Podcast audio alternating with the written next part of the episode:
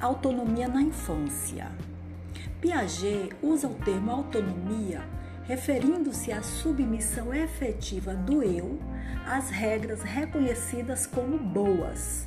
Em oposição à autonomia, ele fala também da heteronomia, que é a submissão do eu a regras exteriores impostas pelo grupo social ou por outro sujeito por coação.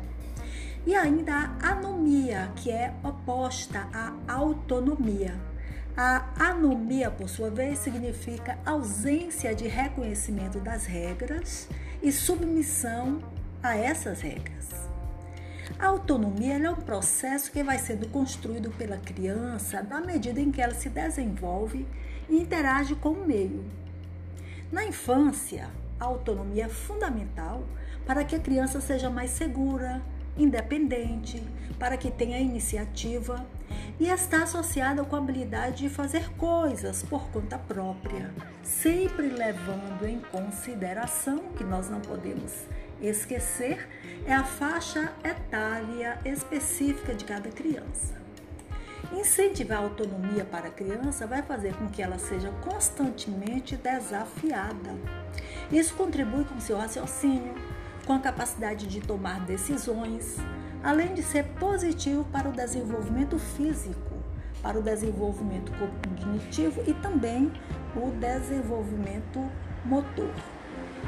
O exercício da autonomia na infância, no dia a dia, nem sempre é fácil para os pais.